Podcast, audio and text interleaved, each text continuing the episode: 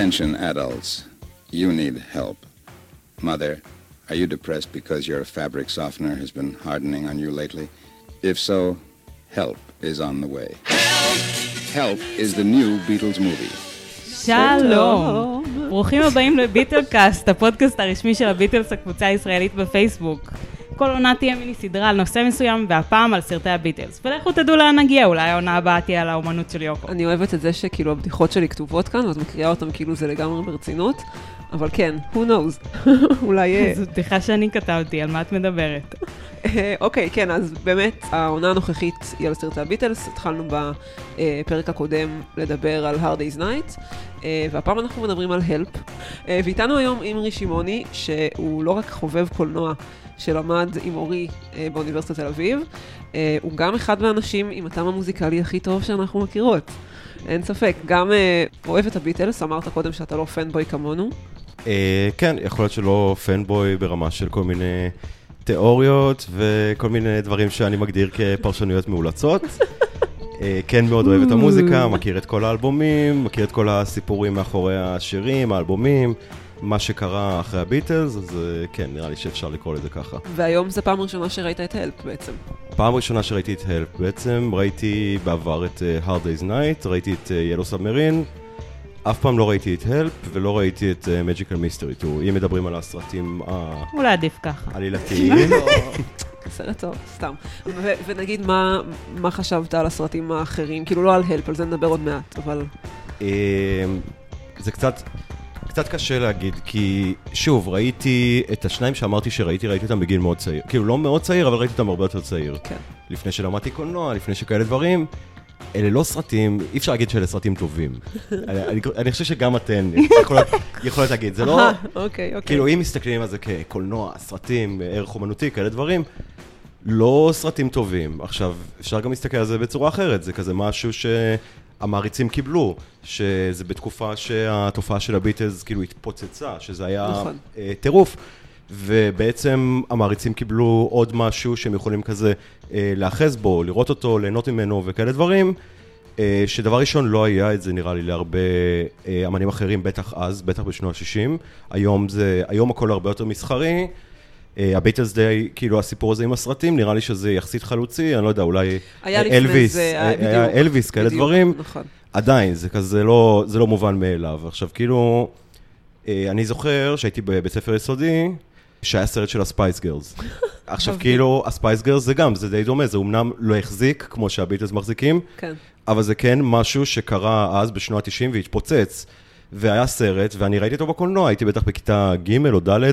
כן. זה, עכשיו, לא ראיתי אותו מאז, אני לא זוכר ממנו כלום, אבל זה לא, זה לא היה דבר כזה לא לראות את זה. כאילו, לכל ה... אולי ספייס גרלס זה היה כזה יותר לילדים, מאשר הביטלס שהיה יותר כזה ל... נכון. אני לא יודע, לנערות, או לא יודע מי הכי אה, עף על זה. אבל uh, זה כאילו מין תופעה כזאת שאי אפשר לפספס אותה, זה מה שלי נראה, כאילו, שנראה, אני מנסה לחשוב איך זה היה אז, שזה היה בקולנוע. כן. אה, ודיברת כאילו על הערך של זה למעריצים אז, אני חושבת, לנו לפחות, שראינו את זה, זה אותו דבר גם היום, כאילו, מבחינת אה, מה שהמעריצים יכולים לקבל מזה. ובאמת, הביטלס הם מוזיקאים, הם לא יוצרי סרטים או שחקנים. שחקנים. אה, ונראה לי כולנו אה, מכירים בזה, וזה סבבה. הם לא צריכים להצליח בעוד תחום כדי שנעריץ אותם, נראה לי אני- האגו שלנו כמעריצים אה, ישרוד את זה, שזה לא כאילו ה... הסרטים המושלמים. כן. כן, אני, אני חושבת שזה באמת, אבל זה מדהים שבאמת אה, מעריצים עד היום מאוד מתרגשים מהסרטים האלה, למרות שזה כאילו התיישן, והלפ זה עוד סרט, נדבר על זה עוד מעט, הוא צבעוני והכל, אבל נגיד Hard Day's Night, זה סרט בשחור לבן, ועדיין אני זוכרת את עצמי, בפעם הראשונה שראיתי את הסרט מאוד מאוד התרגשתי. לראות אותם בגודל אמיתי כאילו, ו- ולראות אותם מדברים, ולמרות שזה תסריט, ולמרות שזה לא באמת הם, ו- ובלה בלה בלה, אבל עדיין יש את הערך הזה למעריצים גם הרבה מאוד שנים אחר כך. כן, כי יש משהו, ברגע שכזה מריצים את זה ברמה של אה, להכיר את האישיות שלהם, להכיר את הסיפורים מאחורי, כן. יש משהו כיפי בסתם לראות איך הם מתנהגים, איך הם... כמו לשמוע את האנתולוגי, ולפעמים שומעים אותם פתאום מדברים ביניהם בטייקים וזה, ויש בזה משהו נורא כיפי. מתרגש, כאילו, שהוא כזה, אה, מגניב, ג'ון באמת התנהג ככה וזה וזה. זה משהו שבסרט נראה לי קצת, הוא קצת חסר, כי בעצם הם אה, לפי תסריט, והם עושים את מה שאמרו להם לעשות. אז בעצם האופי הזה שהמעריצים כזה למדו להכיר, נכון, רינגו כזה אוהב לעשות שטויות, וכאילו כל אחד עם הקטע שלו. כאן רובם נראים די אותו דבר. כאילו, וואלה. כאילו אמרו, אוקיי, פה ניתן לפול מקארטני לעשות משהו מצחיק, ופה ניתן לג'ורג' אריסון לעשות משהו מצחיק, אבל אין הרבה שוני ביניהם, חוץ מהעניין העלילתי, שרינגו הוא די במרכז שלו, שזה נחמד. כן, נכון. זה נחמד אז- שעשו את זה, כאילו שהוא במרכז, אז, כן. אבל אה, כאילו, אני חושב שהאישיות שלהם לא כל כך נראית בסרט, כאילו, לפי איך שאני מכיר אותם.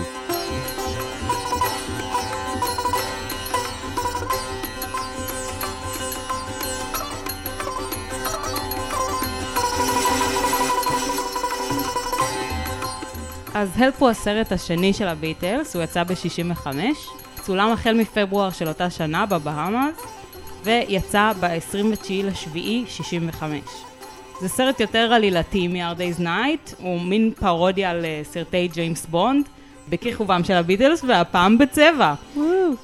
ג'ון אמר על הסרט, הקודם היה סרט דוקו, הפעם מדובר בסרט אמיתי, כמעט.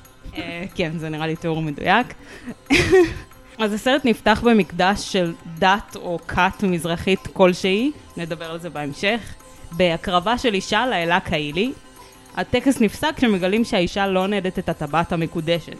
הסרט עובר לביטלס, מנגנים את הלפ, וכך מסתבר שהטבעת הגיעה בדרך כלשהי שאף פעם לא מסבירים, לרינגו סטאר. כן מסבירים אותה. יש שם, הוא קיבל את הטבעת בפן מייל, שולחים לו את זה במכתב, הוא מספר את זה במסעדה. כן, כן, אני, אני גם תמיד חשבתי שאין לזה הסבר, אבל כשרואים את הסרט ארבע פעמים, אז אה, לקראת כן, וכל פעם אנחנו מגלות משהו כן, חדש שאמור. להיות חלק מאוד מובן בעלילה. אמ, אז ככה קורה שבמהלך הסרט אותה חבורה מנסה להשיג את הטבעת מרינגו, ואחרי שהם לא מצליחים, כי הטבעת פשוט תקועה על היד שלו, הם פשוט מנסים להקריב אותו אחרי שהצבעו אותו באדום, שזה חלק מהטקס. רינגו מנסה להוריד אותה בכל מיני דרכים, וגם מגיע לשני מדענים מטורפים שמתחילים לרדוף אותו גם הם, אחרי שהם חושבים שהטבעת תעזור להם להשתלט על העולם, איכשהו. כחלק מהמרדף, הביטלס נתקלים בנמרים אוכלי אדם, נכנסים תחת הגנה של הסקוטלנד יארד והצבא הבריטי, מתחמקים מחצים מורעלים, נצבעים באדום, מתכווצים לגודל קטנטן, כמעט נשאבים לתוך מייבש ידיים בשירותים ציבוריים, ועוד. כדי לברוח מהחבורה המזרחית והמדענים המטורפים, הביטלס מגיעים למקומות מפתיעים, בקינגהאם פאלאס, סטונהנג', האלפים האוסטרים ואיי הבהאמאס. שזה, אני חייבת להגיד דבר, כאילו, שלקח לי הרבה זמן להבין, כשנגיד דיברתי על הסרט עם בסמת, שהיא חברה שלנו שגם את הביטלס, אז היא אמרה לי, יואו, זה כזה סרט מוזר, הם, הם נמצאים פה והם נמצאים שם, וכאילו לא ברור למה הם בכלל מגיעים לשם, וכאילו, וההבנה הזאת של הם נוסעים ממקום למקום כדי, כי הם בורחים, זה מין הבנה שהייתה לי אחרי הרבה מאוד פעמים ש- שראיתי את הסרט. טוב, זה לא, זה לא, גם לי, לי זה לא היה כזה ברור, היה כן. שלב בסטונהנג' ששאלתי אתכן למה יש פה טנקים, נכון. ואז, ואז הבנתי ש... כי הרגע המשטרה הבטיחו להם protection, כאילו שהם יגנו עליהם. בקשר למקומות בעולם שהם נמצאים בהם, כמו שגם אמרתי לכם במהלך הסרט, שזה מרגיש כאילו, הם פשוט צילמו איפה שהביטלס כזה רצו להיות בחופשה, הם יצאו לחופשת. סקי, צילמו באתר עם שלג, באוסטריה אמרת, נכון. הם רצו להיות בבאמאס, אז הם צילמו בבאמאס, זה מצטלם יפה, זה נחמד כזה, זה כיף לראות, והם פשוט רצו לעשות שם חופשות, ככה לי זה נראה, יכול להיות ש... כן, כן, זה ממש ככה. בעצם הם בכלל לא היו שותפים בתסריט של הסרט. הם לא ידעו מה קורה, כתבו את זה שני חבר'ה שלא היו קשורים אליהם, והבמאי לא סיפר להם בכלל מה הולך לקרות, אבל היה להם שתי בקשות, להיות בבהאמאס ולהיות ולהיות ב- אז, אה, אז זה. בדיוק כמו מה שחשבתי. אז זה כן. בדיוק מה שחשבת, היה גם איזשהו עניין בב- בבהאמאס שהם בעצם אה, רצו, אה, אני לא כל כך הבנתי איך זה- איך זה עובד, אבל זה מקלט מס אה, ל- לתושבים בריטים, כי זה שייך איכשהו, היה אז לפחות שייך לבריטניה. אה, אז זה מקלט מס, ו- ו- וזה קרץ להם פשוט להגיע לשם. נחמד אה, מאוד. כן, כאילו, why not, אבל אני מאוד אוהבת את הדברים האלה, זה, זה, זה מאוד, זה גם נותן מאוד הרגשה של כזה, וואלה, סרט יקר, בנ- בניגוד ל... הפקה, אה, כן, הפקה חובקת עולם. בדיוק, ו- זה הפקה חובקת עולם, ויש שם, ויש שם צילומים מדהימים. הקליפ של Ticket to Ride, שהם אה, ב- בשלג שם. נכון, שהם- כן, זה, זה יפה לראות את זה. את הקליפים אני הכרתי מלפני, כאילו אני כן ראיתי אותם ביוטיוב, ראיתי אותם כן. בכאלה מקומות, והם באמת נורא נחמדים. כי, כן. כי זה באמת יותר מרגיש כמו הביטלס שאמרתי, שכל אחד מתנהל עם הקטע שלו, וכל אחד עם השטויות שלו. אז בקליפים זה מרגיש כאילו נתנו להם פשוט להיות הם, כי באמת ככה נראו אז הקליפים, כאילו, אם אפשר לקרוא לזה קליפים, איך שעשו את זה אז. באמת נחזור, לה, אם כבר העלית את זה שוב, לקטע הזה של, שאמרת שהביטלס, שלא נותנים, לא נותנים להם להיות עצמם, וזה שהם מאוד די משחקים את אותה דמות, איפה נגיד זה בא לידי ביטוי במיוחד, איפה זה בלט? פשוט, הם רובם די... שוב, זה גם, אני חושב שזה קשור לזה שהם פשוט לא שחקנים. אה, כן. שמול המצלמה יש תסריט, יש כאלה דברים, מן הסתם הרבה אנשים אה, הרבה יותר קופאים בשלב הזה. אז אני מרגיש כאילו הם עומדים ארבעתם וסותמים את הפה, וכל אחד יגיד בתורו את השורה או הביט שאמרו לו לעשות. אז בגלל זה אני אומר שזה לא מרגיש כאילו אלה דברים שבאו מהם בטבעיות, זה יותר מרגיש כאילו הם עשו מה שרשום בתסריט, בדרך כלל איזה בדיחה קטנה כזאתי. אמנם זה סרט של הביטלס, אבל זה לא מרגיש כאילו הביטלס היו הדבר... הם בטח לא היו הדמויות שדיברו הכי הרבה. כאילו רובם, אני חושב, אה, שתקו רוב הסרט, כן. ונתנו לשחקנים יותר, ההוא שרודף אחריהם, הבחורה וזה, לעשות שם את רוב הדיבורים. אני גם חושבת שזה כן עדיין ב-Hard Day's Night זה אותו דבר. מתחבר ל- לאיך שראו אותם קצת, כאילו זה, שיווקית זה עובד, הם כזה ארבעה שהם אותו דבר, יש בדיחות אה, על זה שלא יודעים להבדיל ביניהם, מה שבאמת היה נכון. כאילו חבורה של נערים שעושים שנניגנס. כן, זה, גם נראה לי מאוד מתחבר אה, עם התקופה, החצי הראשון של הקריירה שלהם, עם, ה, עם התסרוקת, שכולם היו אותו דבר, כול- הם היו לבושים אותו דבר, שעוד שנתיים מאותה נקודה כבר זה יהיה לגמרי אחרת, כאילו... נכון. כן. אה, אני חושבת אבל שזה באמת יחסית ל-Hard Day's Night, שדיברנו על זה בפרק הקודם, שכן ב-Hard Day's Night יש להם יותר, הם, הם יותר עצמם, כי באמת התסריטאי בילה איתם גם לפני, וכאילו למד אותם, וכתב את הבדיחות לפי מה שזה, ובאמת יצא שם שפול הוא האיש משפחה, וג'ורג' הוא כזה מאוד ציני, וג'ון קצת מרושע, וזה באמת לפי הדברים, ה- כמו שאנחנו מכירים אותם. בהלפ, אז הם גם, כמו שאמרתי קודם, הם לא היו שותפים בכלל לכתיבה של התסריט. כן, וגם- וגם נאלצו להתאים את זה לעלילה כלשהי. נכון. איכשהו, אז פשוט צריכים לקדם את העניינים. ו... נכון, וגם הם, להגיד שהם באמת היו מסוממים כאילו רוב הסרט, הם לא- היו לומדים את השורות בדרך כאילו לאולפנים אה, לפני, לא לא עניין אותם בכלל, הם ממש סבלו גם, ב... סבלו, כן, מ... מהבהאמאז לאוסטריה, כאילו, סבלו, כן? אבל הם, הם לא, הם הרגישו לא שותפים, ו... וכאילו, נגיד, ג'ון אחר כך מאוד מאוד מאוד התלונן על זה, שזה...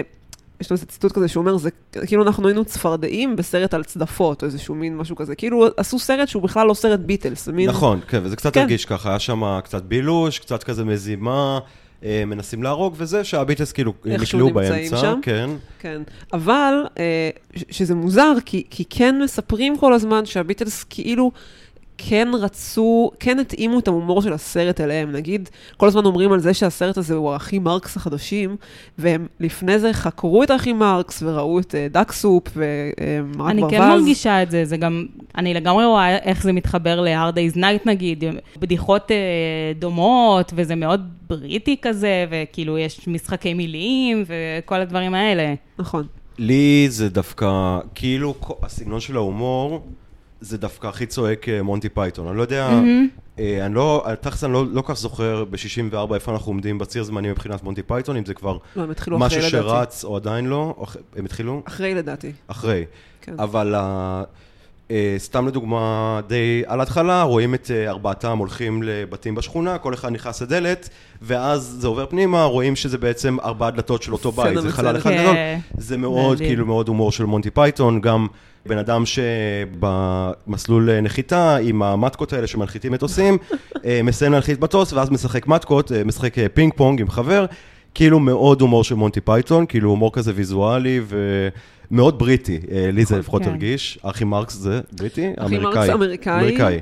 אבל אה, זה, זו תמיד הטענה, כאילו גם היום, שאנשים אה, מדברים על ההומור של זה, זה מין, הם היו האחי מרקס החדשים, שזה מגיע מהביטלס, זאת אומרת, זה לא רק הבמאי, דיק לסטר וה- והתסריטאים שכאילו חתרו לשם. שלשם זה מה שהם העריצו ורצו ממש, הם אה, ממש מה שהם לייצר. רצו, וגם אה, בני התקופה, כאילו, כבר אז, אז הכותרות היו כזה, אה, הביטלס עושים האחי מרקס. כן. וזה, וזה לא גם רק... דיברנו ה... על זה בפרק הקודם, כן. שדיק לסטר, הבמאי, של הסרט הזה ושל Hard Day's Night, הוא לפני זה ביים דברים של ה Goons Show, אם שמעת על הדבר הזה. לא. זה היה תוכנית רדיו בריטית. בסוף ה-50's. של כן. מערכונים כאלה. כן. כן, ג'ון במיוחד עפו על זה ממש, זה, זה קצת היה כזה הקומדיה שהייתה באותו זמן נראה לי, כן. אבל גם מונטי פייתון גדלו על הדבר מהגונס. הזה ומאוד מושפעים או מזה. כן, אז זה והוא נשמע- ביים אז זה נשמע ממש. הגיוני, זה נשמע מאוד כאילו- הגיוני, שהם מאוד אהבו את זה, גם- גם כאילו בסוף אה, לג'ורג' היה חיבור עם מונטי פייתון הרי, נכון? נכון. כן. הפיק- הוא הפיק להם וזה. נכון. אז כאילו, אה, זה מאוד צועק אה, הומור בריטי, הומור בריטי של ישן נקרא לזה, הומור של שנות ה-60 יותר. לי כל הזמן זה הזכיר את מונטי פייתון, כי אלה הסרטים שאני מכיר הכי טוב, אני מניח שזה לא היחידים שהיו אז. גם מונטי פייתון, כאילו שאני אוהב, לא הכל שם מצחיק אותי היום. יש דברים שכאילו, שהיום לא מחזיקים כמו שהם החזיקו אז. כאילו, דברים השתנו, הכל נהיה הרבה יותר מהיר, הרבה יותר זה, אבל עדיין יש במונטי פייתון דברים שהם אה, כזה על-זמניים, שהם, אה, כן. כן. ובסרט הזה, זה לא הרגיש מורכב, כאילו, נקרא לזה וואלה. ככה. אני כן מסכימה שזה הרבה פחות מורכב ממונטי פייתון. כאילו, יש שם בדיחות שהן לגמרי... כן, יש שם כזה רפרנסים לדברים שמובנים רק לבריטים ועוד בריטים מהתקופה, נגיד בסקוטלנד כן, יארד. בטוח. זהו, בסקוטלנד יארד נגיד יש שם קטע ש... שהביטלס מגיעים לסקוטלנד יארד אה, לבקש מהם הגנה, כאילו למשטרה, אז, אז ג'ון צוחק על השוטר ואומר לו, אה, אה, אתם אה, עסוקים עדיין בשוד הגדול של הרכבת, שזה עניין ממש... אז הנה, אז הנה, זה לדוגמה משהו שגם דברים אני לא ידעתי. שמפספסים. אבל רוב ההומור שם הוא לא כזה מורכב. מונטי פייתון כאילו זה הרבה יותר כזה, לא יודעת איך להסביר את זה. כן. כאילו, הוא מגיע לפילוסופיה כזה, כן. אבל. אבל ו Help בדיוק, זה- זה בדיוק מה שאמרתי, שזה כן. מה- ה- זה אנש- זה אנשי מקצוע. We said our goodbye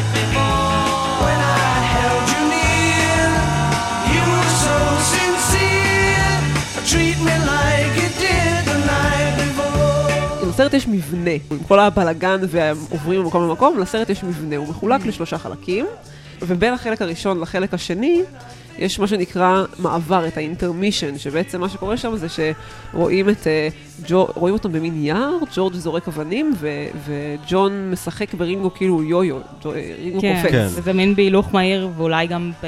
אה, אין סאונד גם. ברוורס, כאילו? לא, זה לא ברוורס, אוקיי. אבל זה אה, כזה מין... פשוט נראה מוזר. כן, מה אתם אומרים על הקטע הזה? קודם כל, מה לעזאזל כאילו קורה שם, ולמה לחלק סרט לחלקים? זה נותן משהו לעלילה? אני לא ראיתי, כאילו, אם תגידי לי עכשיו, אה, שוב, הסרט היה מבולגן, אני לא תמיד הבנתי מה קורה. אם תגידי לי מה לגמרי ההבדל בין החלק הראשון לחלק השני, אני אולי אבין יותר. כאילו, בחלק הראשון הם עדיין לא מבינים שהם מנסים להרוג אותם, בחלק השני הם כבר מודעים לזה ובורחים יכול להיות. זהו, אז החלק השני, דרך אגב, זה עוד עניין. החלק השני הוא חלק קצרצר של סצנה אחת, אז שהזאת כן, התכוונתי היא לשלישי. שוטפת. זהו. התכוונתי כן, לשלישי, בסדר. כי... זה בעצם שני חלקים. כי כן, החלק כן. השני זה אחת מהבדיחות האלה שדיברתי כן. עליהן, שמאוד מזכירות את ההומור הזה של המערכונים של אז, אה, אבל לא... הסרט היה מבולגן, כאילו הסרט הוא בלאגן אחד גדול, יש הרבה דברים שלא הבנתי למה הם קורים, לא הבנתי למה האישה מהכת שרודפת אחרי רינגו סטאר בעצם כל הזמן מצילה אותם, היא הייתה מעריצה שלהם לפני זה, אני לא יודע. אז אני גיליתי את זה בצפייה הזאת, כאמור, אני מבינה דברים אה, ככל שאני צופה יותר. אז היא כאילו בהתחלה הייתה אימא קאט, ואז ברגע שהיא ראתה שמתכוונים לנסר את רינגו, היא ממש נחרדה מזה, כאילו שאשכרה הולכת להיות אלימות בשביל לקחת את הטבעת ולא כן. סתם אה, כי לקחת בהתחלה, אותה. זהו, בהתחלה הם פשוט מנסים לקחת כן, מנסים ולהוריד לקחת. אותו. כן, בהתחלה מנסים ואז- לגנוב, ומתי שאומרים שיקריבו אותו קורבן עם כן, הצבע האדום יצבעו וזה. אותו, בדיוק. אז זה כנראה הרגע שהיא משתנה והופכת להיות בצד של הביטלס. אני גם חשדתי שהיא בכלל כבר מראש בצד של הביטלס, בגלל שבאו להקריב את אחותה, כאילו... בדיוק. לפ... מי שהיו אני אומרים חושבת- להרוג לפני רינגו, זאת הייתה אחותה. אבל אז אני נראה שהם- לא- שהיא זרמה איתם עד הקטע אז הזה. אני לא הבנתי כן. אף אחד מהדברים האלה. פשוט אמר- זרמתי עם זה, אמרתי, טוב, זה סרט כזה, לא הכל יהיה מוסבר, כאילו, הם כזה עושים דברים בשביל הכיף. כן. הם, אה, זה נראה להם יהיה נחמד לעשות אה, מלחמה עם אה, בזוקות וטנקים, אז הם עשו את זה, וככה לי זה הרגיש, אז כאילו... כן. אז לא, אז לדעתי באמת הקטע שרוצים להקריב את האחות שלה, ואז בקטע שהם יושבים במסעדה ההודית, אז אה, רינגו מסביר על זה ש- על, אה, את זה שהוא קיבל את הטבעת בדואר במכתב ממעריצות, מעריצה. אז אני חושדת שכאילו היא זאת ששלחה, זאת אומרת, היא ראתה ש... שאחותה היא מעריצה של הביטלס. לא, אוקיי. שרצו להקריב את אחותה שהייתה עם הטבעת, אז היא החליטה לשלוח את הטבעת לרינגו. אה, אז שהיא בעצם זאת ש- שהביאה את הטבעת לרינגו. וואו, וואו, איזה תיאוריית. קונספירציה, שאף אחד לא לא התעניין בה. פחות, אבל זה יפה, חוץ זה יפה ש... ממאזיני עכשיו. ביטלקאסט. יופי.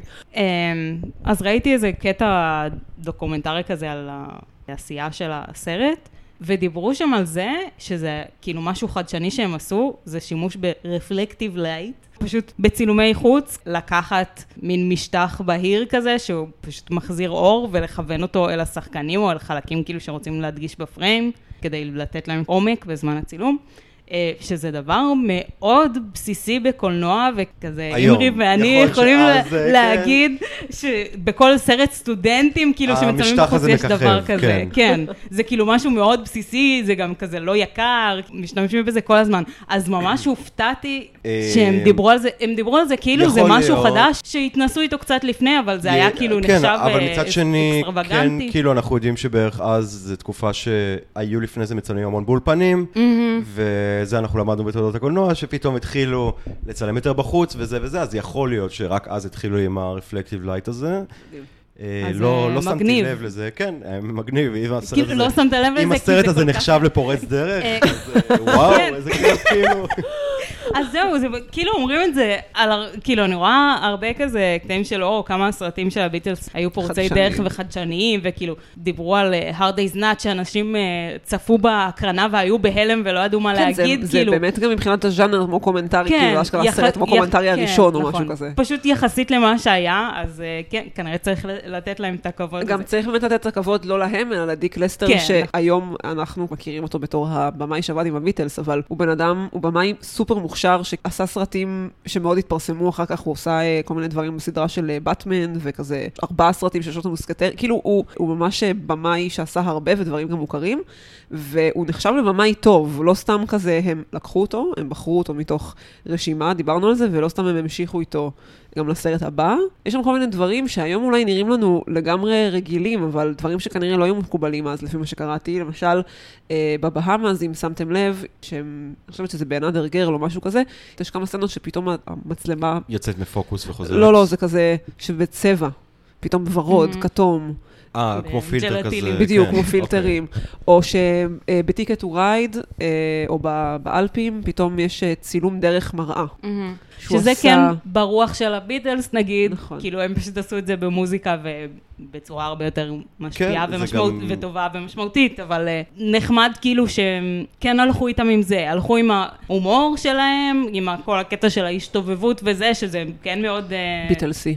אפיין אותם בתקופה הזאת במיוחד, וגם הסרטים היו לא כזה, אוקיי, יש לנו את התבנית שצריך לעשות לסרטים מהסוג הזה, אז זה מה שנעשה. הם, הם ניסו לפרוץ את הגבולות. כן, אני מרגיש גם כאילו שזה יותר, שוב, מדברים פה על אה, להקה שבאותו זמן ההצלחה שלה הייתה כאילו בלתי נתפסת, של תנו לנו סרט ותעשו, אתם יכולים לעשות מה שאתם רוצים, כאילו יש לכם חופש מוחלט, הסרט הזה לא הולך להימדד בהאם אה, שברתם קונבנציות או לא זה, הסרט הזה כנראה אנשים ילכו לראות אותו, ככה לי זה מרגיש, נכון. כאילו אני לא יודע מי ישב מעליהם שהביא את הדרישות וזה, אבל לא נראה לי שלמישהו... היה איזה קטע של אסור לכם אה, להגזים עם זה, אסור לכם להגזים עם זה, כמו היום שיש הרבה פוליטיקלי קורקט, הרבה זה, אסור זה, אסור זה, אסור זה. זה די כאילו סרט שההצלחה שלו היא, היא כאילו... היא מובטחת. היא מובטחת, כן. כן. אז נכון. כאילו, זה זמן טוב, כן, לעשות מה שבא לכם, נכון. כאילו, לעשות דברים חדשים. אני לא יודע אם הבמאי, הוא היה בן גילם, כאילו, שהוא היה מבוגר הוא יותר. היה יותר מבוגר מהם, יותר מבוגר כן. מהם. כי דווקא אם הוא היה צעיר, אם הוא היה בגיל שלהם, זה בכלל היה מסתדר לי, שזה כן. כזה זה- אומן צעיר, זה- שבא לנס... זה, זה מאוד נכון ספציפית להלפ. כאילו, Hard Day's Night זה באמת סרט שנעשה מהר, מאוד מאוד מהר, בתקציב מאוד מאוד נמוך, ובהלפ, בגלל שהם הבינו ש-Hard Day's Night הצליח כל כך, והם ציפו שזה יקרה שוב, אז הם באמת עשו מה שהם רוצים. היה להם כמויות של תקציב, פשוט עשו מה שבא להם, הם היו רק מחויבים להוציא סרט, זה כל, כל ההתחייבויות כן. שלהם היו, היו מחויבים לשלושה סרטים, זה הסרט השני, וזהו, עשו מה שבא להם, נהנו. נראה לי שהמשחק שלהם בסרט הזה קצת פחות, די ניכר שהם פחות שמים זין, אפשר להגיד, אה, אחרי, אחרי הפרק עם זיו מותר לך להגיד הכל. אה, על המשחק. באמת, בין אה, Hard Day's Night ל-Help הם הכירו את הסמים. אה, אז פשוט הם היו מסוממים כל הסרט, ואפשר לראות את זה נגיד בכל פעם שג'ון רוצה לצחוק, שכנראה כתוב לו בהוראות בימוי לצחוק, אז הוא כזה, אה, אה, אה.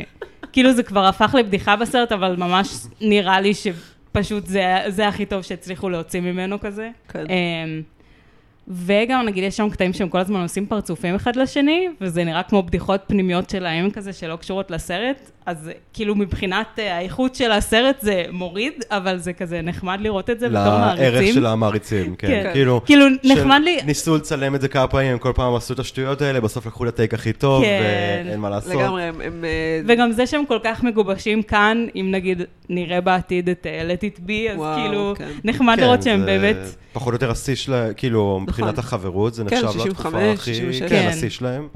נכון. אמ, בוא נהנה מזה כל עוד אנחנו יכולים. בקטע של הסמים, אז, אז יש את הסצנה, כאילו אמרתי קודם גם ש, שהם היו ממש מסוממים, הם לא זה, דיק לסטר כאילו ממש התבכיין על זה, ש... ובצדק, כן? שהוא היה צריך לצלם סצנות שוב ושוב ושוב, כי הם פשוט היו שוכחים את המילים, ופשוט לא, לא עושים שום דבר וזה. ופול סיפר שבסצנה שבאלפים, שהם משחקים את המשחק הזה, קרלינג, עם הלטטט עם המטאטה. בדיוק, כן. לטאטא את השלג, ואז אה, יש את הפצצה, ו- וג'ורג' אה, צועק. אה, It's a thingy, a fiendish thingy. Hey, it's a thingy. Thingy. Come on, Ringo. בדיוק, ואז הוא אומר לו, הוא אומר לרינגו, רן, רינגו, תרוץ. ואז פול ורינגו היו כל כך מסוממים שהם הם אשכרה ברחו. הם כאילו, הוא אומר כזה, ברחנו להר השני, או איזה משהו כזה, כזה, אוקיי, טוב. I think I'm gonna be sad.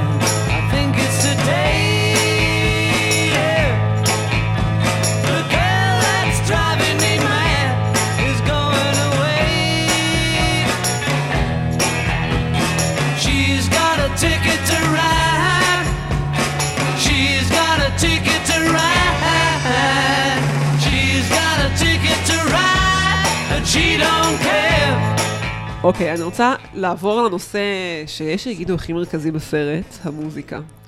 אני אקריא לכם משפט שג'ורג' אמר, ותגידו אם אתם מסכימים. אה, הוא אמר כך, אנחנו מצלמים סרט נוסף בפברואר, אני לא יודע על מה הוא יהיה. אני מקווה שלא יהיו בו שירים.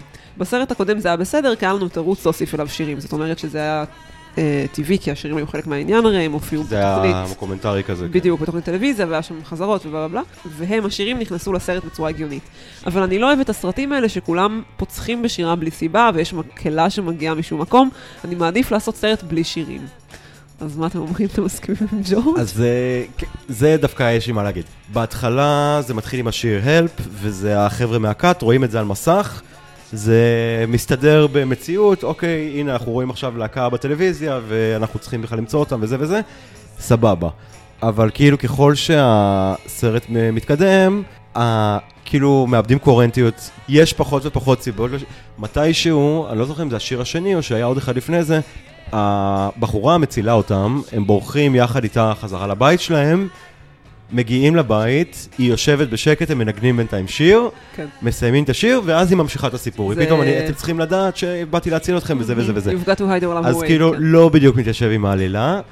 אה, אחר כך גם הרגיש לי, יש את הקטע שהם אה, מנגנים שם ב... אה, את I need you בסטונהנג' ואז כאילו זה מרגיש כאילו ההפקה אמרה, טוב, אנחנו כבר בשליש האחרון של הסרט, ובקושי עשינו שירים, אז fuck it, בואו נעשה פה שני שירים ברצף. כאילו, אז כאילו הם עושים שיר אחד עם הטנקים בדשא היפה הזה.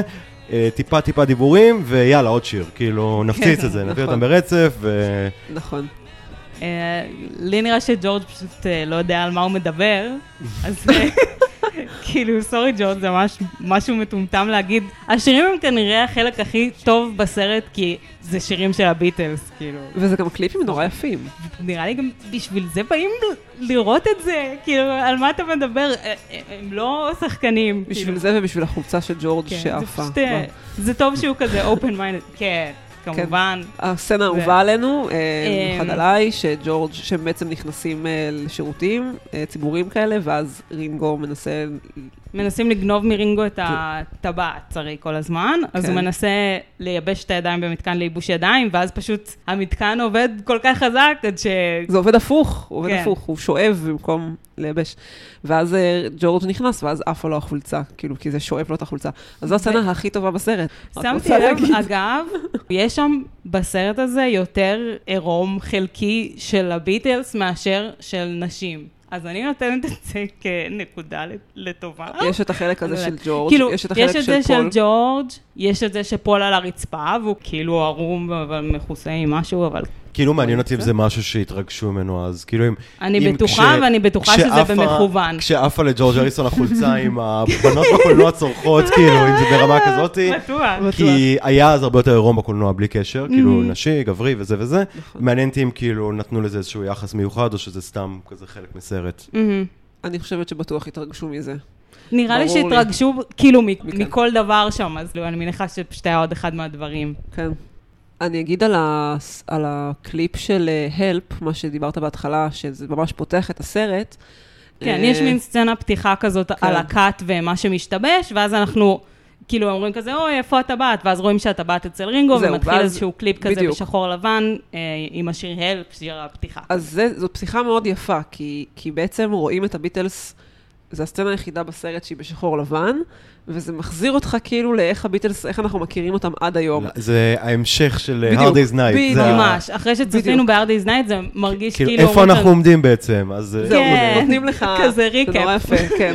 אז זה באמת נורא יפה, ואז, הכי הצחיק אותי שכאילו רואים שהם רואים את זה במין מסך כזה, כאילו... והם זורקים עליהם חצים. כן, זורקים עליהם חצים. כן. עכשיו, ב-Hard Day's Night, אז רואים כזה מוניטורים קטנים כאלה, בקושי רואים משהו כאילו במין מטושטש, ופתאום בסרט הזה, אז יש להם, הם fucking באיזה מערה בהודו. זה על מקרן לדעתי, כן, כן. יש להם מסך, כאילו זה יותר כל, מתקדם כל מכאן. הכת לא הייתה כל כך ברורה. כן. הם, אה, הם מודרניים, הם פרימיטיביים, הם גם כאילו לא... כן, בהחלט. זה לא פוליטיקלי קורקט. מאוד לא כאילו, פוליטיקלי קורקט. על זה זה- היום. זה אנשים בריטים שעושים מבטא הודי ולבושים בדיוק. כזה משהו אתני כזה, מה שלא היה היום עובר. מסך. נכון. אה, כן. אני מניח שאז זה פשוט נראה מצחיק. אז, זהו, דווקא רציתי להגיד שנכון, כאילו הקטע האוריינטליסטי הזה של הבריטים שכל הזמן מתעסקים ב- במזרח, והמזרח האוריינט הקסום והמסתורי, אבל מצד שני הם ממש צוחקים על זה. הם ממש ממש צוחקים על זה. למשל, הם, הם, הם כאילו הם צוחקים על איך בריטים רואים הודים. למשל, אה, החלק שרואים את זה הכי טוב בו, זה בכניסה למסעדה, הביטלס כאילו מגיעים למסעדה הודית, אה, רג'המה, ואז יש איזה שומר שעומד בכניסה, והשומר הזה, הוא בכלל, הוא כאילו מדברים איתו, ואז הוא, הוא בריטי לגמרי, כאילו עם מבטא כזה לונדוני כבד, ורינגו אומר לו, מה, אתה בכלל, מה, אתה בכלל מערבי? אז הוא אומר לו, לא, אני מזרחי, אני מסטפני, שזה כאילו מזרח לונדון, ואז הוא אומר לו, כן, כן, יש לנו פה איזה מישהו מזרחי, ואז הוא קורא לאבדול, ואז אבדול מגיע, ואבדול הוא גם כאילו מערבי לגמרי. כן, כן. גם... אה, מין זה- כזה, זה. אז יש פה יותר מחשבה ממה שאי פעם חשבתי. מסתבר שהכת ההודית הזאת, היא מבוססת על כת אמיתית, שקראו להם ה-thugs, שהמילה thug באנגלית. כאילו בריונים. כן, וזה אה. זה מזה, זה מסנסקריט. כאילו, מגיע, המילה thug מגיעה מהחבורה הזאת שנקראה thugs, שהם היו בהודו. שהם הם היו חבורה הוד... זה, זה מין הרבה חבורות שהם היו ידועים, הם היו שודדים ורוצחים, והם היו עוברים כזה ממקום למקום, והם האמינו באלה בשם קאלי, שזה כמו. קאלי זאתי אלה הודית. כאילו... בדיוק. שהאמינו שאם הם לא יעשו את מה שהם עושים, ירצחו וישדדו, אז הקאלי הזאת תשמיד את כל האנושות. אה, וזה אגב הופיע גם בסרט באינדיאנה ג'ונס והמקדש הארור, ששם יש זה את מה, ה- על, על, על זה חשבתי אגב, לשבט. מאינדיאנה ג'ונס השני. זה זה אותו זה שבט. מאוד, אה, אוקיי, כי כן. מקריבים קורבן וזה וזה, בדיוק. ולא, וגם המאורה שלהם נכון. מאוד הסתדרה עם ה... אז זהו, זה כן. בדיוק הם. עכשיו, ה- זה כזה קצת אינדיאנה ג'ונס, קצת ג'יימס בונד, הם עושים כל מיני נכון. טריקים וכאלה. עוד לא היה ו- אינדיאנה ג'ונס, אז כן, הם המציאו את אינדיאנה ג'ונס בתכלס. אה, אבל, אה, אבל כן, אז, אז גם קאלי הזאת, אז זה קאילי שלהם, שהם צועקים קאילי. הם אומרים קאילי, נכון. הם מקריבים כאילו את זה לקאילי. אבל הם, מסתבר, בסוף נמצאים בבאמאס. אז אה, המאורה שלהם הייתה בבאמאס. נכון, הם בכלל לא הודים בסוף. הקליפים זה באמת החלק הכי נחמד בסרט. דבר ראשון, הם מצולמים אה, נורא יפה, כאילו רואים שהתעכבו עליהם יותר, עשו שם יותר שטויות, יותר שוטים, הקדישו זמן לכל אחד מהחברי להקה, והשירים שהם אה, מהנים, אני בלי קשר חושב ש...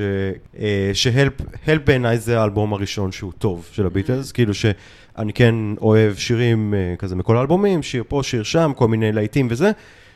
הלפ זה האלבום הראשון שאני נהנה לשמוע אותו. למרות שבסרט לא היה את כל האלבום, אבל אה, כן, אני אוהב את כל השירים, הם אה, נחמד לשמוע אותם, הקליפים נחמדים, אז כאילו, זה כן השיא של הסרט. זה מצחיק שבאמת, ג'ורג'- אם ג'ורג' אריסון אמר שהוא היה מעדיף שלא יהיה שירים בסרט. אוי ואבוי. כן, זה מה. האמת שזה... אוקיי, ג'ורג'. זה נורא נורא יפה, אני מתה על הקליפים שם, כי באמת, כל פעם שאני רואה את הלפ, אני, אני כל כך שמחה שזה צולם, רק בגלל, בגלל שבזכות הסרט הזה יש לנו שוטים כל כך יפים של הביטלס, גם, גם הקליפים, אבל גם כאילו, לא, לא רק הקליפים, אבל באמת בעיקר, בעיקר הם. יש קטע אחד אה, שאני מאוד אוהבת, לא יודעת אם, אם שמת לב, ב Ticket to Ride, שהם גולשים, אז שני דברים על זה. קודם כל, הביטלס לא ידעו לגלוש, הם לא, הם לא ידעו לעשות סקי. כאילו רואים שיש שם המון נפילות שלהם, מתי שהם. שמים הרבה נפילות ברצף. נכון. אז, אז הם, זה אשכרה, כאילו הם אמרו לדיק לסטר, תקשיב, אנחנו לא יודעים לגלוש, אז אמר להם, או, מצוין, זה הזמן להתחיל, וצילם אותם לומדים. אז אשכרה זה, אז זה כן, אמיתי. יש, יש באמת משהו מאוד יפה בלראות את זה, כאילו את הקליפים החמודים האלה, הרבה שוטים אה, מגניבים של ארבעתם ביחד, תמיד אחד ברקע, אחד מקדימה ודברים כאלה נכון. יפים. כן. אז אה, כן, זה מה שכן- החלק הכי טוב. אין שום קשר בין המילים של השירים לעלילה, או אפילו מה שמציגים בקליפים, שהם, כאילו, הנאמברים שם הם, הם כזה קצת נפרדים מהסרט, זה מין אה, עוברים לעולם אחר כזה. אפילו לא ניסו. טוב, זה גם- אולי, שוב, אולי עדיף ככה. זה אבל, שנות אה, ה-60, המילה קליפ לא הייתה קיימת אז. כן. כאילו, כן. העניין הזה, רוב הקליפים שאנחנו מכירים מאז, זה פשוט צילמו את הלהקה כשהיא התארחה אצל אה, סוליבן, טלוויזיה ו- והדברים האלה. זה תמיד אה, דברים כאלה בנאליים, הרי הקליפים עם הסיפורים והדברים האלה, זה כזה הגיע יותר עם ה-MTV בשנות ה-80, כן. 90, 90 ממש. אה, אבל זה לגמרי מובן, אני לא חושב שפעם ראיתי קליפ משנות ה-60, בזמן הזה. שיש בו איזה רעיון מורכב מאחורה, זה, כאילו, אני זוכר איזה משהו עם בוב דילן, ש... אני לא זוכר איך קוראים, הומסיק, אה, כן, מה, עם, השלטים? שהוא מחזיק ש- שלטים של שיר. כן. אז כאילו, זה עוד אולי הדבר הכי קליפי שאני יכול לחשוב Mhm. עליו מהתקופה הזאת. אז uh, באמת זה כאילו סרט שנחשב למאוד משפיע על קליפים, ואפילו uh, דיק לסטר קיבל מכתב מ-MTV, מין מכתב רשמי כזה, שהיה כתוב בו שהוא האבא של MTV. כן, האבא של והוא הקליפים. אה, הוא אוהב להגיד שהוא ישר שלח מכתב חזרה וביקש שיעשו בדיקת DNA. בדיקת אבהות. בדיקת אבהות. אמ, סתם עוד, עוד משהו גאוני של דיק לסטר בהקשר הזה, ב Ticket to Ride, אז, אז היה להם עמודי... חוטי אה, חשמל, כן, עמודי- עמודי טלפון שלו. האמת זה. אה, אוקיי. כן, אז פשוט רואים חוטים. עכשיו, אז לא ידעו לעשות, לא היה פוסט, כאילו, של אחר כך, זה, של להעלים כן, את זה ב- בעריכה אחר. כך. אז מה שהוא עשה היה פשוט לשים אה, את התווים. כאילו, של אה, השיר. ה- הקטע שהתווים מופיעים זה בשביל. להסתיר את החוט. כן, אוקיי. כאילו, כאילו להשתמש בו, אוקיי, זה. מעניין. לא- כן. לא, זה מוזר שהם עושים את זה, אבל מגניב, כן. אז עכשיו הבנתי למה היה את כן. התווים האלה. פעם אחת זה היה, נכון? פעם אחת, רק כן. בחלק הזה, כן. אה, אז באמת זו פשוט הייתה דרך מבחינתו, ככה ניצל את זה. עוד דבר מוזר שמופיע על המסך, וזה משהו שקורה רק לקראת סוף הסרט, אוקיי. זה הכתוביות. באיזשהו שלב מתחילות כתוביות שמסבירות את שמסבירות, העלילה. כן. היה אולי לדעתי טוב. גם בהתחלה היה כאלה. בהתחלה? כמו של הסרטים האילמים, נכון? בקטע מעבר שיש כן. מסך שהוא רק כן. כתובית. היה לדעתי גם בחלק הראשון, אבל... אה, אבל זה לא היה עקבי לאורך כל הסרט. זה זהו. באמת כן. כזה פעם במלא זמן שמו כתובית. ובסוף היה על ה... כל הזמן. על ה... כאילו גם, כן. גם לא על מסך, היה כאילו כן, בסוף גם, הזה. כן. כזה, פתאום כן. מגיע נמר, זה היה כתוב, את טייגר. שוב, נראה לי זה מתחבר לזה שאמרתי שאין אה, קוהרנטיות בסרט. זה, כן. כן. באמת זה מרגיש כאילו הם באו עם מין תסריט כזה רף, ואז בלוקיישן אמרו, יאללה, אז נעשה את זה ככה, יאללה, אז נעשה את זה ככה, ואיך שזה יצא יצא, אם פה זה יצא יותר קומי, פה יצא יותר את הכיתובים האלה, פה כן. יצא יותר זה. ככה לי זה מה, לא יודע מה, באמת הסיפורים מאחורי הצילומים. זהו, כאילו, זה, זה, זה, זה נורא מוזר, כי זה באמת נראה ממש לא קוהרנטי, ואתה כזה, אוקיי, זה כנראה כאן כי, כי אורית אמרת במהלך הסרט שנראה שהם הביאו, שהם שמו את זה רק בגלל שכאילו הביטלס לא ידעו לשחק, אז היו צריכים להסביר לנו, אוקיי, עכשיו הביטלס עושים ככה וככה וככה, וזה באמת כן, כתוב, יש איזשהו קטע הוראות. שהיה כתוב, הביטלס צוחקים בגלל הדבר שרינגו עכשיו הבין והוא חשוב לעלילה. כאילו, השפת גוף והמיזנסצנה לא עבדו, אז- אז הם הוסיפו אחר כך כיתובים. אני חושבת שהכתוביות נהיו אה, מין פרודיה כזאת בשלב מסוים. אני, אני בכלל חושבת שזה באיזשהו מקום ניסיון להיות ג'יימס בונד כזה, כי זה גם דברים שמופיעים בסרטים של ג'יימס בונד, כל כן, מיני... אה, זה מין פרודיה, מין אני פרודיה לא- לא מוגזמת. סגורה. המרדפים והזה, כן. כן. כן, זה- אבל כל ה... גם יש, כן. בה- יחסית בהתחלה, הם גם ממש שמו מוזיקה של ג'יימס בונד. נכון. כאילו אולי היא לא כן. הייתה זהה לזאת של ג'יימס בונד, אבל אותו- אותו סגנון. אותו- זהו, זה, זה הזדמנות באמת לדבר על, על המוזיקת... בעצם יש אה, שני סוגים, או שלושה סוגים של מוזיקה, כאילו, ב, ב, בסרט. יש את השירים של הביטלס, כאילו, יש קלאסית. שהם, יש כמובן, אז יש יותר משלושה, לא משנה. יש את המוזיקה הקלאסית, יש אה, מוזיקה כללית כזאת, שכמו שאמרת, ג'יימס בונד, אבל זה רק בהתחלה, ובאיזשהו שלב, כל המוזיקת רקע הופכת להיות שירים של הביטלס בגרסאות אחרות, שהן גם נשמעות ג'יימס בונדיות. נגיד את אה, You Can't Do יש- That, אני חושבת.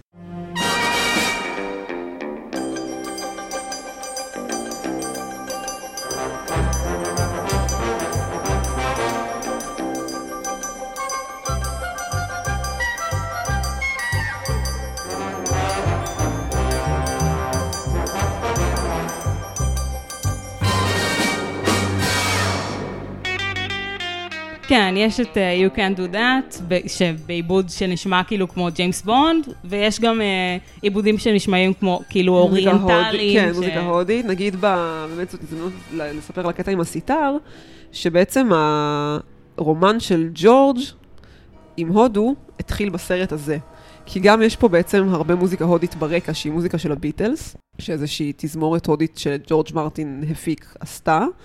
ובסצנה של המסעדה, שהביטלס מגיעים לשם ומנסים להרוג אותם שם, וג'ון אה, אוכל אה, מרק עם משקפיים בפנים וכל זה, אז יש מקהלה, יש להקה whatever הודית. יש שם כלים, כן, כלים מאוד עם... בדיוק, יש שם סיטר וזה, וכל מיני, אז, אז ג'ורג' מאוד התלהב מזה ו, ורצה, ובהפסקה בין הצילומים הוא ניסה לנגן על הסיטר. לנגן בסיטר פעם ראשונה. כן, ואחרי הסרט הוא באמת הלך וקנה סיטר בלונדון, ואז גם הסיטר נכנס ל Norwegian Wood, וכל הסיפור הזה. עכשיו, יש עוד איזה קטע נחמד בבהאמאז, בעצם הם הגיעו לשם לצלם, זה המקום הראשון, שהם- הלוקיישן הראשון שהם צילמו בו, בסוף אה, פברואר, והם חגגו שם יום הולדת לג'ורג'. הגיע לשם איזה מישהו שהוא בעצם נחשב לבין הראשונים שהביאו את היוגה למערב, והוא כאילו ניצל את זה שיש שם מערביים, וזה הביטלס וזה וזה, אז הוא נתן להם אה, ספרים, כל אחד קיבל ספר על יוגה.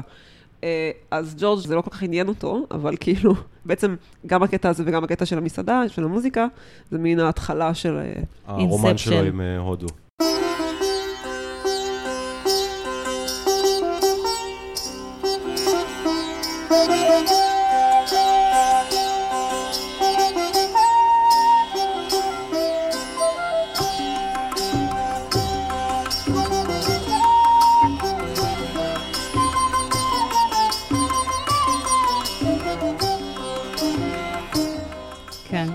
ודיברנו על ג'יימס בונד, אז אה, יש איזה קטע שגם אה, לקח לי כמה צפיות לשים לב אליו, כי זה, זה קטע שנכנסים לבית שלהם, ואז קורים שם המון דברים.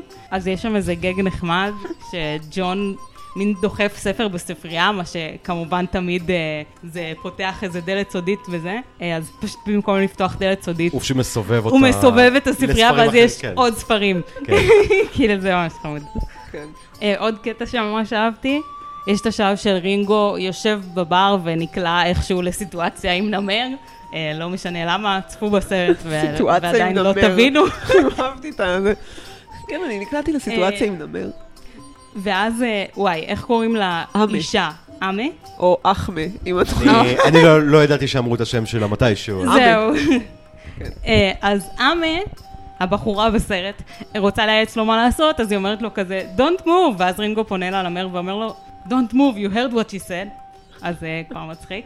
אה, ואז בהמשך, כאילו, אומרים לו שכל מה שהוא צריך לעשות כדי להרגיע את הנמר זה להשאיר לשרוק את את ה... הסימפוניה התשיעית. כן. שזה פשוט קטע ואז מדהים. כזה, הוא לא מצליח להיזכר, ומישהו מתחיל לשיר אותה, ואז כזה הביטלס וכל הפאב מצטרפים, וג'ון מוציא את המפוחית שלו, וכזה, ואז הכל נהיה דרמטי, אנשים מחוץ לפאב מתחילים לשיר ולהתלהב, ופתאום חותכים לאיצטדיון שלם ששר ומנופף במטפחות, כאילו זה פשוט היה גג שממש עבד לי, גם מונטי פייתוני. והם שרים את זה בגרמנית. ברור. כן. כבר היה, כבר היה שולם בתקופה הזאת, אני לא יודע. אה, כבר, אה, כן, כאילו 20 ב- שנה, זה אה, כאילו, עוד היה טעון העניין הזה או לא? תלוי את מי אתה שואל, מערב התכלס, גרמניה. הם כבר היו, בג- הביטלס עצמם היו בגרמניה לפני זה, אז זה. לא באמת אה, זה. כן, זה, אבל כן, זה, יש שם בכלל, גם אמרתי לכם במהלך הסרט, פתאום שמתי לב, זה כאילו הרעים שהם קצת חמודים, אף אחד שם לא באמת רע, כמו שאת אמרת גם, אבל כאילו הרעים, ההודים, אז הם, הם לא ברור אם הם הודים או שהם מהבהאמאז, ובכלל מתייחסים אליהם קצת כמו גרמנים בכלל במהלך הסרט. נגיד אמ. בקטע ב, ליד סטונהנג' עם הצבא, אז הם שם נוסעים במכוניות אה, גרמניות. ובכלל, גם כל, גם המכוניות וגם הנשק שלהם, הכל הוא מאוד ישן בכלל. אה, לא, לא מודרני, בניגוד לנשק הגרמני, ה... וואו, הבריטי. של האנגלים. כן. אה, ו, וגם בקטע בבהאמה הם מגיעים ההודים עם צפלין, שזה בצפלין, דבר כן. גרמני. נכון. כאילו, מין כזה מלא דברים זרים. רעים. כאילו, זרים. כן, זה כזה, הנה, אתם, אתם רעים, אז אתם כל מה שרע, זה נורא נורא מוזר, אבל כן. All you have to do is whistle famous Beethoven's famous Symphony. Come on, come on! Freude schöner Gotterpunkten Tochter aus Elysium. Ihr betretem Feuertunken, himmlisch dein Heiligtum. Deine Sauber finden wieder, was Dämonen streng getan.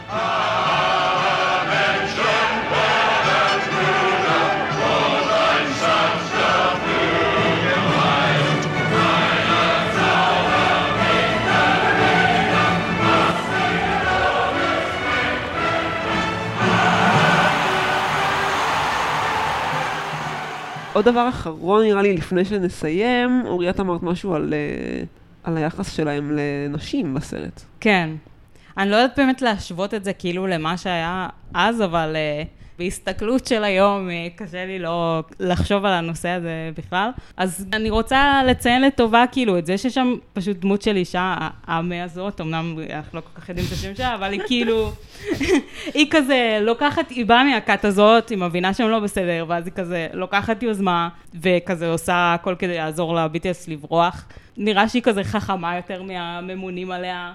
כזה דואגת לאחותה, היא מפלרטטת איתם, אבל זה, זה לא מפריע לה לעשות מה שהיא באמת כזה מאמינה בו. אה, וכאילו, ברור שיש שם חלקים אה, מחפיצניים, כמו הקטע ב-Another Girl, שפול אשכרה מנגן על בחורה. מנגן כן.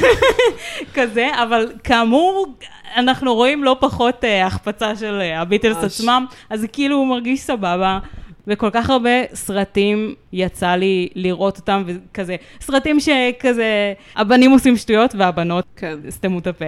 כן, כן, זה, זה ואז כאילו... פתאום כזה, ואני רוצה להיות עם, עם החבר'ה, ואז כזה, לא, הבנות הן גרועות. אז זה, זה כן. נחמד שיש שם את זה. אני מניחה שמאזינים ומאזינות שלנו עכשיו ירימו ככה גבה, כי להגיד על דבר כזה שזה פמיניסטי או יחסית, אה, עם יחס טוב לנשים זה, זה אבל, צריך לזכור שזה שנות ה-60, וזה גם נכנס לתוך ז'אנר של סרטי בונד, שזה מאוד, נשות בונד זה הדבר הכי נורא בעולם.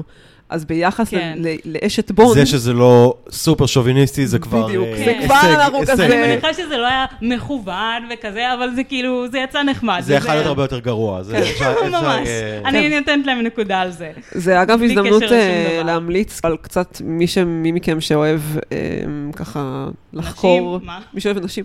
לא, לחקור קצת כזה, אה, כי הייתי ממליצה על איזשהו ספר, האמת שיש יש מאמר, אני יכולה לתת אה, קישור אליו בפוסט של הפודקאסט. אה, יש מישהי שכתבה על הפמיניזם של הביטלס, שזה בהחלט מוזר, אבל היא כן. אומרת אה, שבעצם... אה, אני מאוד כן מסכימה היו, איתה, אגב, זה- זה היה כן. דיבור מאוד יפה, ו- ונראה לי אתה מרגיש את זה גם, כאילו, כן, אני, אז אני. רגע אגיד אבל שלא זה, מהמם. ש, שבעצם היא לקחה שירים של הביטלס וניתחה אותם, ואומרת, אה, הביטלס היו, הטקסטים שלהם פמיניסטים. נשים חזקות לאורך כל השיר, מההתחלה ועד הסוף.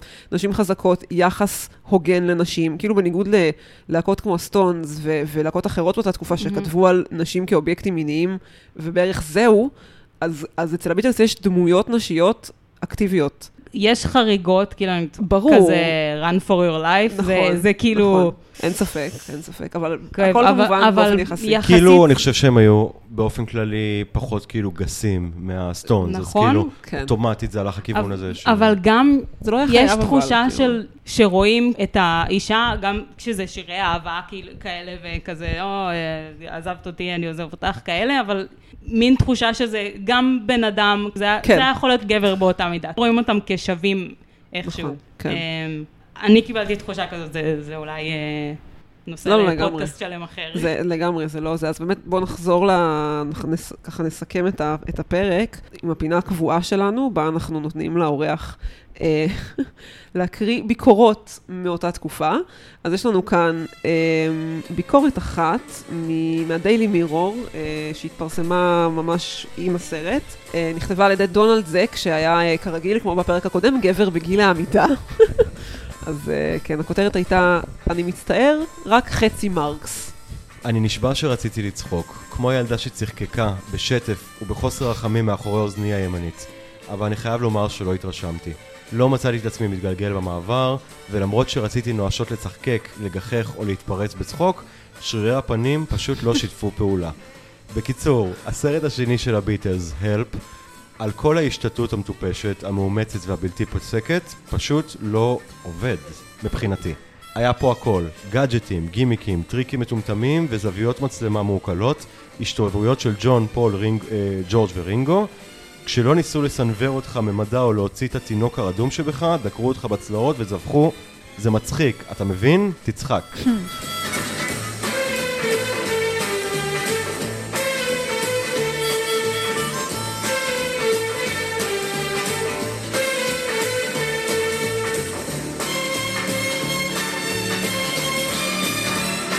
הסתכלתי על כל מיני ביקורות, ו- והאמת שהיא הייתה הכי, הכי קשה, כנראה ש... אוקיי. כן, כי, כי Hard Day's Night הייתה ביקורת ממש נוראית, אנשים שם כאילו זה, אבל למרות שכן אהבו את הסרט, אבל פה נראה לי קצת שהיא קצת טיפה התרגלו לרעיון של הביטלס משחקים, אני מניח שהמבקרים כן. היו הרבה יותר מבוגרים אז, ברור. הם לא היו מעריצים, כי ברור. שוב, דיברנו על ההתחלה על זה שהסרטים האלה הם בעיקר היו כאילו פן פליזר, הם כזה משהו שהמעריצים נורא רצו, רצו נכון. כמה שיותר וזה. אז המבקרים אפילו לא קיבלו את הנקודת זכות הזאת כשהם. צפו בסרט. כאילו... אבל לב- באופן כן מפתיע, כן כולם, כמו שאתה אומר, ביקרו את הביטלס, לא אהבו אותם וזה וזה, אבל כן אהבו את הסרט כסרט, את החדשנות שלו, חוץ מהחבר שהקראנו עכשיו. את הלפ, אוקיי. כן, כאילו אהבו את החדשנות, אהבו את הצילום, אהבו את זה, אז באמת, אה, הטיים למשל, אם אתה רוצה גם להקריא את זה, הטיים אה, מגזין, כותבים בספטמבר, זה כבר אחרי. כן, זה משפט. הלפ זה הניסיון של הביטלס לפצוח בקריירה חדשה על המסך, לפני שהרומן הארוך שלהם עם הצווחנים ידעך. ככזה, זה זה. ניסיון כושל. כי הם עדיין לא שחקנים, אלא הביטלס, בלי מספיק אישיות לדמויות, אפילו לא בצורה שטחית כמו קריקטורות. שזה מה שאתה אמרת גם. זה, כן, זה מה שאמרתי. כן, כן. יפה מאוד. אני יכול אז הם לבקר. חושבים שזה כן יכול בצורה שטחית כן. כמו קריקטורות, אה. כן, זהו, אז כמובן שזה קצת מין מפספס, כי הם לא רצו להיות שחקנים, זה לא היה ניסיון להיות שחקנים, אה, אה, חוץ כן. מרינגו אולי, אבל גם, זה לא באמת היה השאיפה שלו. אבל באמת, שוב, כל הזמן השוו אותם לאחים מרקס, כאילו אמרו שההומור משובח, זה היה נראה לי מעניין. ש- אה, שבכלליות השוו אותם, כאילו ני- ניסו, אה, עד שבשלב מסוים כבר לא היה אפשר, כי הם- התפתחו ופשוט זה דברים זה היה שכולם, משהו אה, חדש שאי אפשר נכון. להעמיד פנים שעשו את זה כבר קודם. כן. טוב, אז אה, אימרי, כמה חיפושיות אתה נותן לסרט הזה? אה, מתוך חמש. אני, אני לא מכיר, אני לא יודע איך הדירוג אה, עובד. אה, מה שאתה רוצה, אין לזה אני תורה. מניח, אני מניח ש... אני לא אתן לו הרבה, אני הייתי- נותן לו איזה ש- שתיים. את החמש, את החמש כנראה הייתי נותן יותר לתיעודיים, כאילו, אוקיי. שלי יותר כיף לראות אותם, יותר זה כזה אמיתי, והדברים שמעניינים אותי באמת כמעריץ. אבל שוב, זה גם לא משהו שמי שאוהב, כן, כאילו הייתי ממליץ לצפות, יש בזה כזה את הכיף של לראות אותם, והשירים והדברים האלה. מעניין, מעניין. כסרט, הייתי נותן לו שתיים. אוי ואבוי, אוי ואבוי, איזה קטילה. אתה יותר גרוע מדונלד זק. הבומר שקטל את הסרט. כן, אורי, כמה חיפושיות את אוקיי, נותנת? אז אני קצת בבעיה, כי אני נתתי ל-Hard Day's Night חמש חיפושיות, ואני קצת מתחרטת על זה עכשיו. מה אני אמרתי לך אבל? את, אה, כן, הלפ תמיד היה פחות טוב מ-hard day's night. לא, ומה אז את הולכת אה, להגיד? הלפ יותר טוב. מ-Hard Day's Night, ולכן אני אהיה חייבת לתת לו חמש חיפושיות. יש סיכוי שזאת תהיה, שפשוט זה מה שאני אעשה מעכשיו כל ה... כל הסרטים חמש. מעניין מה יקרה כשנגיע למג'יקל לא, אני חושבת שבמג'יקל מיסטרי טור תהיה... תרשי לעצמך. ארבע וחצי. ארבע וחצי. בדיוק. Um, אני נותנת לו לגמרי חמש חיפושיות, אני נתתי ארבע ל-hard day's night, כי ידעתי שזה הולך להגיע. זה סרט שאני מאוד מאוד אוהבת. כולם אמרו לי, אה, תראי אותו שוב, ואת תראי שהוא לא כזה סרט טוב, אבל זה סרט מצוין, אני מתה עליו. גם בפעם המאה שראיתי אותו, אז הוא פחות מבולגן לי, אז כאילו פתאום שם נהיה יותר ויותר הגיוני, והס... כן. ו- עקרונית הוא, כאילו- הוא מאוד מבולגן, וגם יש המון, כאילו המון ניסיונות לקחת לרינגו את הטבעת בהרבה צורות. זה כאילו... חוץ מבצורות הנורמליות של סבון, מקרר, ס- לא יודעת מה, חמאה, אין, נכון. כאילו אף אחד לא מנסה אנחנו שם פשוט להוריד את נניח הטבעת. שהם עשו את זה כבר ולא עבד. היה ו- אפשר גם פשוט לבוא ולדבר איתו על זה לפני שניסו לרצוח אותו. כאילו- כאילו, אם הוא קיבל את זה במכתב, יכול להיות שזה, אין לו כל כך הרבה סנטימנטליות. לזה, והוא פשוט היה נותן להם את זה. כן, הוא גם אם אומר הוא היה להם, מבין "קחו, שיש שבט שלם שסוגד לדבר הזה, אולי הוא אומר, טוב, אז אולי עדיף שזה יהיה אצלם ולא אצלי. הוא גם אומר להם, תיקחו, תיקחו את הטבעת, אבל לא מצליחים, הם פשוט היו צריכים באמת לנסות עם סבון כלים, וזה היה- עובד. אה, אבל כן, זה סרט מצוין לדעתי, וכאילו, כמו שאמרתי קודם, זה שיש לנו קטעים שלהם בצבע. ובאיכות כל כך טובה, ו- ו- ושהם עושים שטויות וכאילו מה שבא להם, זה פשוט כל כך כיף לראות את זה. אנחנו אוהבים לראות את הביטלס עושים שטויות, לא כן, תקחו את זה כן. מאיתנו. חמש מתוך טובים. חמש. יפה מאוד. טוב, אה, אנחנו נסיים פה. היה נהדר, היה פרק כיף. תודה רבה, אמרי, שבאת להתארח אצלנו. תודה שהזמנתם. ונתראה. בפרק הבא במסע קסום ומסתורי. אה, תודה, אה, אורי, שאת אה, מארחת איתי את הפודקאסט הזה. ונודה גם לפטרונים שלנו, שעוזרים לנו ככה להמשיך בפעילות, גם באתר, גם בפודקאסט. אה, וזהו, להתראות בעוד שבועיים בפרק הבא. ביי!